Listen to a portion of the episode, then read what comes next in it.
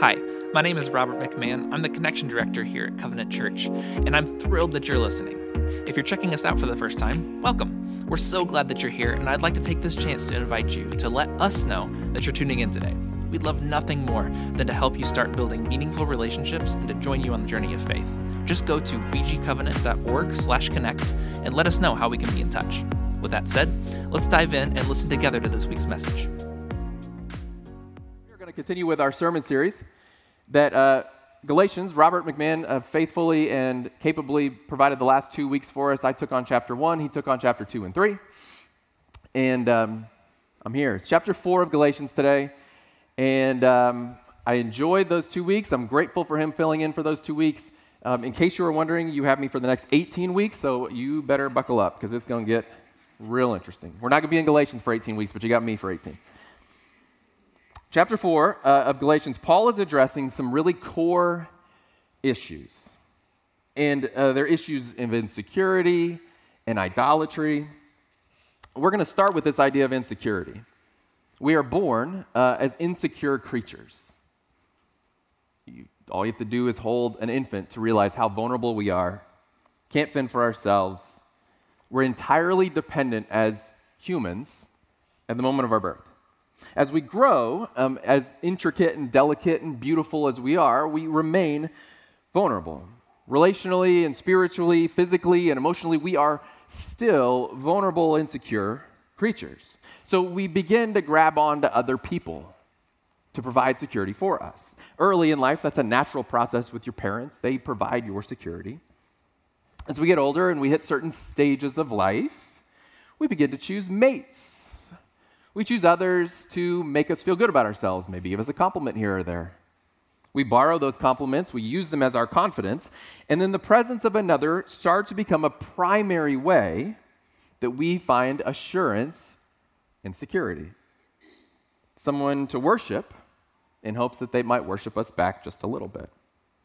Someone to lend us confidence in our fragile and imperfect bones, in our vulnerable selves, when if we're really honest with ourselves, we all feel it at times where we go, whew, just a little wobbly out here. It's a fragile security to root in someone else, though, because when we root our security in anyone else, we're rooted in their whims, in their desires, and in their preferences. And should those preferences change, we're in trouble. We crumble. So, we start to get wary. Some of us have stopped putting our security in another person and we get wary and we go another layer out. We go, you know what, that feels a little too personal, a little too tenuous. I got to go another layer out. So, what do we do? You buy a Browns jersey.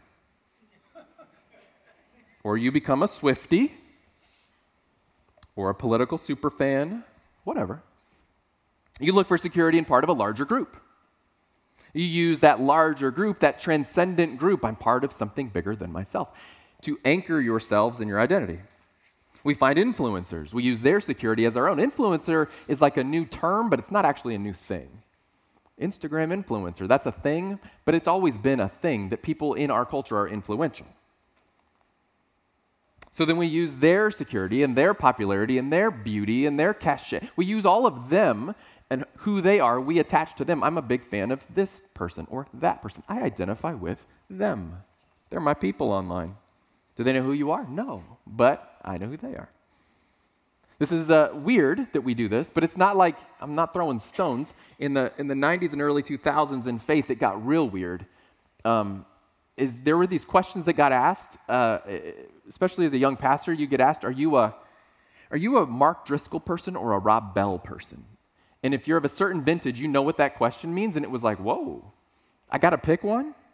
And then people would say, Are you more of a Tim Keller person or a John Piper person? You're like, Really? Can I be both? Are you a Joyce Meyer kind of guy or a Jen Hatmaker kind of guy? I don't, I mean, and Christians started going, let's play the influencer game too. I like this person's Bible studies. I like that person's preaching. I like this type of music. And, I, and so we can cobble together our own influential little self curated church. Then we knowingly, or maybe not knowingly, invite them to disciple us. And so, as the internet culture grows, and we're able to listen to sermons from anywhere in the world, and we're able to read the blogs and books of anyone in the world, and we're able to kind of cobble together these different influencers in the Christian world, we begin to be influenced by them, and if we're not careful, purely discipled towards them. Jen Hatmaker is a great example of this. I'm not throwing stones at her either. I was once on a, a panel, and she was the, the speaker at the conference, and I had so much respect for her.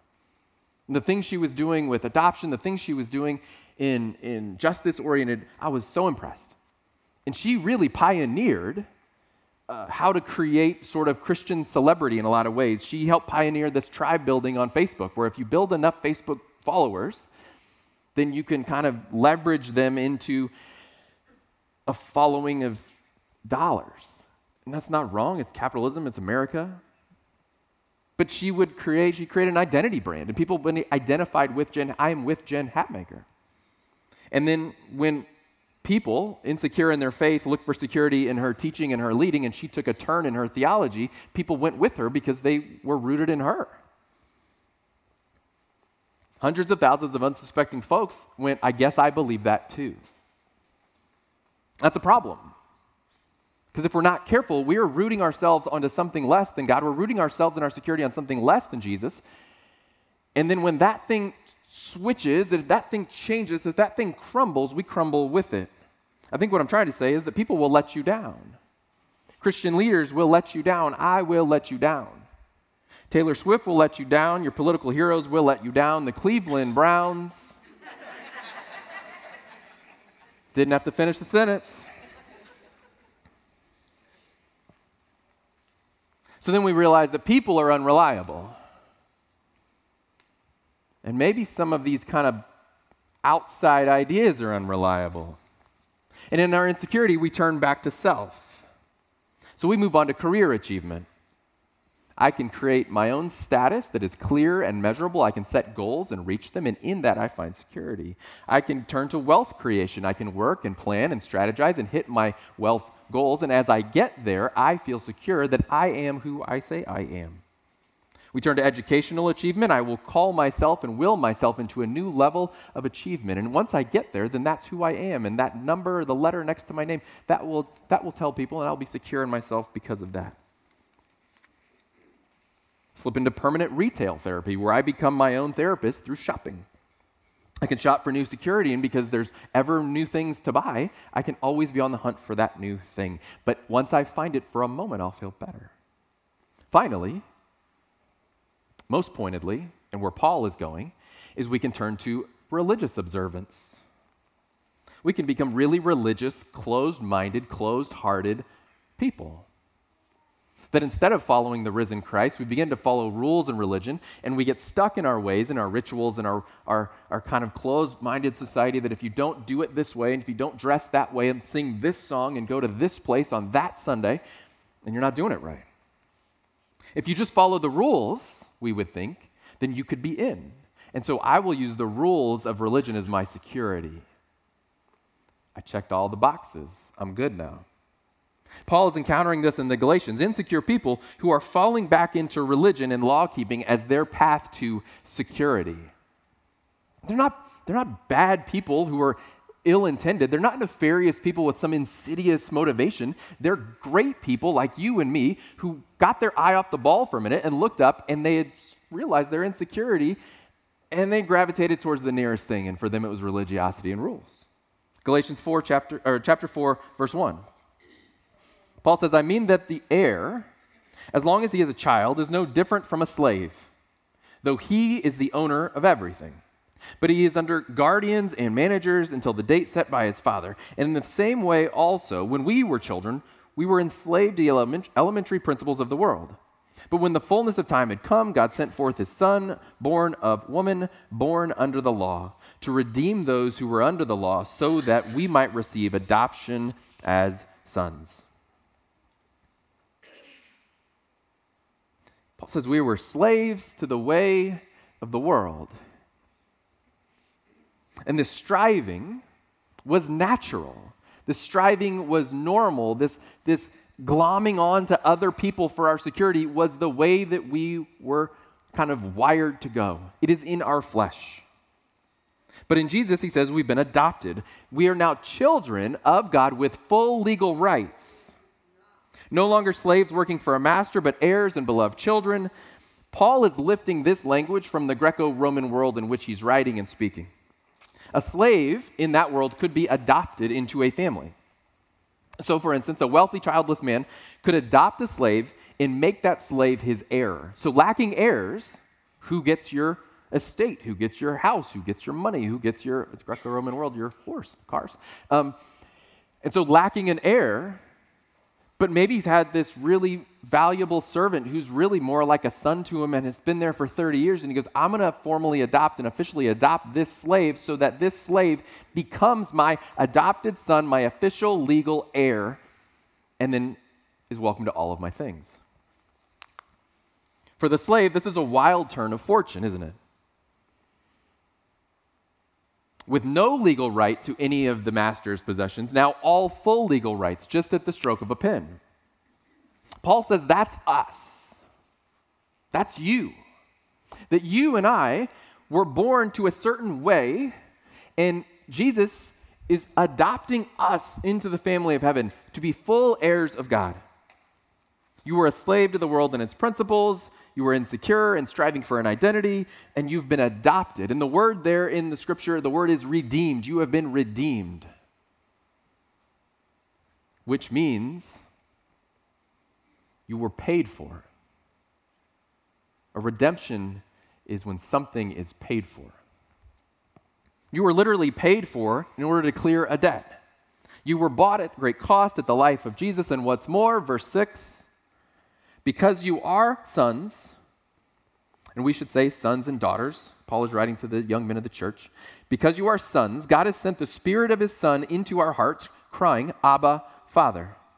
So you're no longer a slave, but a son. And if a son, then an heir through God. If you're no longer a slave, but now a child of God, something has changed fundamentally. Not just this official designation of who gets whose stuff, but there's been an identity shift that takes place. You've been adopted and you have a new identity, and there's another shift coming. And the shift is coming in the gift of the Holy Spirit. So that you have this radical identity shift and a radical security split. And Tim Keller says it this way He says, The Son's purpose was to secure for us the legal status of our sonship. By contrast, the Spirit's purpose is to secure the actual experience of it. Take a minute with that. The Son's purpose is to get the legal documents in order. Jesus came so that you and I might be children of God. Then God sends the Holy Spirit to actually give you the experience of that new reality. Those are two different things what's real and what is felt. I've heard from adoptive parents. Adoptive parents sometimes struggle because they've done all they can to commit to showing a child what's legally true. You are our son or our daughter, and we love you. We treat you as our own. We love everything about you. Uh, not everything, we love most of the things about you. That's all parents. And yet, often you hear stories of there's an inborn insecurity plus a personal history, and things get complex. And there can be pushback to that. I, I know that's legally true, but I don't feel it. Jesus is God showing us the adoption papers. You are my children. I've paid the full price. I have redeemed you, and you're in. And often we, as followers of Christ, say, Yeah, I know that's true, but I don't know if I totally feel it. Tim Keller again. The work of the Son brings us an objective legal condition that is ours whether we feel it or not. Doesn't matter if you feel it. But this work of the Spirit is not like that at all. The Spirit brings us a radically subjective experience. So, those two quotes of his complete this idea that the, the work of the Son changes your legal framework and identity, like that. And it is the working in the Spirit that begins to give you the lived experience of that reality. It's a subjective response to an objective reality. Like sometimes the feelings don't match the facts, right? Sometimes the fact of something doesn't match the feeling of something. We had a moment like that recently. We, uh, as a family, we went on safari in April. It's a trip we've been planning for 10 years. We went to this incredible resort. Uh, we splurged on the resort. This is a picture of where we would have breakfast. And you're like, okay, I could do that. That looks kind of nice. It was once in a lifetime. We got pretty lucky. The exchange rate was great. Like all the things lined up, and we just went. I looked at my wife, and she looked at me. I was like, we're only going to do this once. We've been saving forever. Let's do it right. We didn't quite know how right we did it, but we did it right. It would never have been possible um, any other way, but it just all worked out for us. So we splurged. And it was on our first day that we're driving in. Uh, uh, we have a personal guy who greets us at the front of the, the game reserve, and he walks us to a, a poolside cabana where there's drinks with fruit waiting in it, and he, he just wants to walk us through our experience. I thought, well, that's so sweet of you. He says that after we're done with that, he then walks us over to this, we're going to have lunch at this place, and, and then we sit down to eat. And Bella, my 14 year old, said, I want to quote her Dad, is this what it feels like to be rich? That's breakfast on the left. It's some sort of, it doesn't even matter. It just, I was like, where's the, dude, how'd you take this out of the frame? But every meal just came more beautiful and delicious than the last. And Bella says, Dad, is this what it feels like to be rich? And we all laughed. And then I said, Yes. yes, it is. Don't get used to it. We felt like billionaires. The two guys who picked us up from the airport in a safari vehicle were the two guys who checked on us at meals, were the two guys who were our game ranger and our game tracker, who were with us the whole, and it felt like with, for the whole time, we were there for 48 hours. And it felt like two weeks because they just slowed time down and they thought of everything. And we felt like billionaires. But it didn't match the facts of our actual reality, did it? Jesus and the Spirit are the inverse of that, okay? Where, where facts and feelings, ours didn't match on safari. There are times when we, as followers of Christ, we, we are a certain thing, but the feeling of our life or the season that we're in, we don't feel that matching up. Jesus makes us, makes us heirs of the kingdom of heaven. He says, You are spiritual billionaires. Only you don't feel like it. So when Tim Keller is saying that the gift of the Holy Spirit bridges that, it says it bridges this idea of you having an objective reality, but actually realizing it and feeling it and living it. The Holy Spirit offers us the full subjective experience of our adoption. Like your undeniable inclusion into the kingdom of heaven is experienced only through the Holy Spirit. Now, you're included through Christ, the Bible tells us, but your feeling of it, your experience of it, your lived kingdom life on earth as it is in heaven doesn't happen outside the Spirit. It's the well that never runs dry. And on Safari, Bella, at some point, uh, after we got done laughing about our, our, this is what rich people feel like. She says, I don't understand how anyone could ever complain about a life like this. And I said, It's funny because it wouldn't take long. She complained later that it was too much food and too nice. And I was like, That doesn't count. But it's like that, where eventually, even the nicest life, even the best vacation, even the greatest spouse, eventually complaints show up. Every honeymoon ends. As Christians, if you are a spiritual billionaire, heirs of the creator of the universe, the question is asked in that first moment of belief when you feel the full freedom. Do you remember this moment when you feel the full freedom? Your sins have been forgiven. You are redeemed. All of your past, is washed away. Your future is secured in the King of Kings.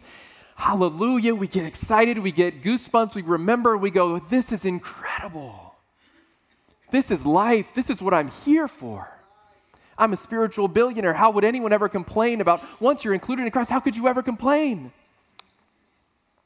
But we do. We get complacent. That feeling starts to fade. The objective reality never changes, but that subjective feeling starts to fade. And then we wonder, sometimes privately, sometimes to a friend, we wonder why this life with Jesus isn't as good as we remember.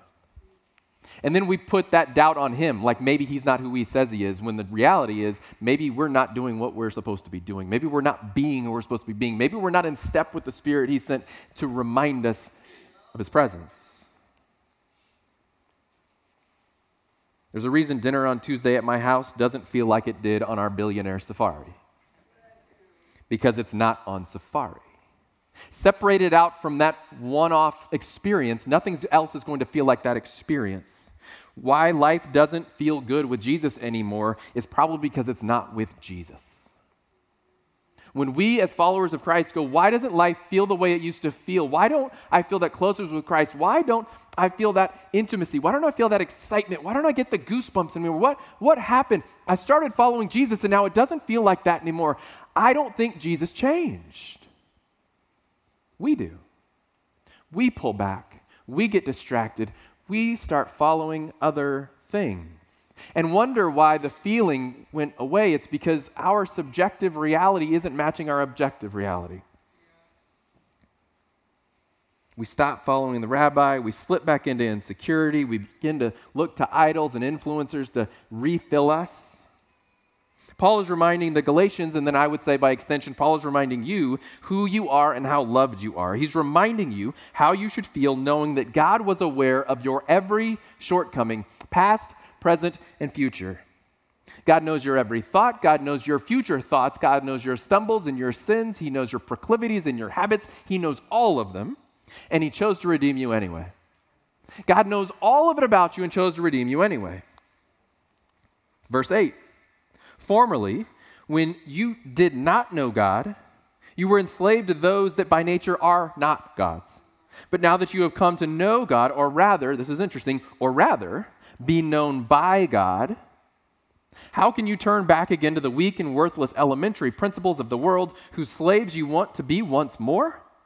You observe days and months and seasons and years, and I'm afraid I may have labored over you in vain. Paul's saying this is not just about feelings. Be careful. Jesus bought you, Jesus freed you, and you're right back into the depths of legalism. You're observing days and months. He's talking about all these religious observances that they have now made God again. He says, I bought you, God, Jesus bought you out of that. I'm reminding you that you've been freed from all of that. And yet, in your moment of weakness, uh, you ran to what you know. Paul says it reveals you've learned nothing, and I'm exasperated. Did I do all of this in vain? The slave who has become a son and daughter not only has a change in identity, but if this new identity is embraced, then we would expect there's a change in behavior. Redeemed by Jesus, empowered by the Spirit, we then have to examine ourselves in light of this. Paul is, is asking, Are you not changed? That's what he's asking. I came to tell you about Jesus. You experienced his power and his redemption. You received the Holy Spirit. Are you not changed, though, because your behavior looks like it used to look? So we examine ourselves in light of this. We have to admit, to start with, we have to admit that we're insecure at our core. That's hard for us because prideful people, we want to be, I'm pretty secure, though. I'm pretty good. Somewhere in us, in each and every one of us, there's an insecurity. So, what does your behavior reveal? Have you gone back to looking for security in something less? In idols, in influencers, in religion, or wealth, or politics, or education? Paul is aiming at something deep within us. Paul is aiming at the deepest parts. When we're reading the scripture, I said, notice where he said, or rather be known by God. That's so interesting He's writing a letter now that you know God. And he, you can almost see him pause as he's writing the letter out.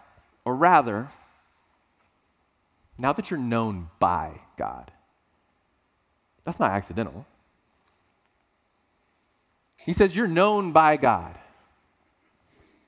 God made the first move. He knows you, He chose you, He freed you. And you know, no, you know influencers and athletes and celebrities. You know them. You know all about them. These days, people put everything online, and so you can know all you need to know. But none know you, especially like God knows you. From conception, every single cell God has ordered, every hair on your head He has numbered. God knows you, which is different than I know about someone else. God knows me, God knows you. And what is the longing of the human heart? What's the center of security for all of us? What's the purest love you know? To be fully known, fully known, and still fully loved. For someone to know everything about you, your deepest, darkest parts, and accept you and love you anyway, is the longing of every human heart. It's why confession feels so good, which doesn't seem like it would feel good to tell people how we are failing. But for someone else to know you in your deepest parts, to even know your weaknesses and your failings, and to say, I love you still, is the greatest feeling we know as humans. And it's perfected in the person of God. It's perfected that God says, I know every ounce, every cell, every bit, every molecule. I, I know all of you, including all the things you're going to get wrong, and I still love you more than you can ever imagine. Or rather, known by God. That's what Paul's saying. If you are known by God, then you should be overwhelmed by his love for you.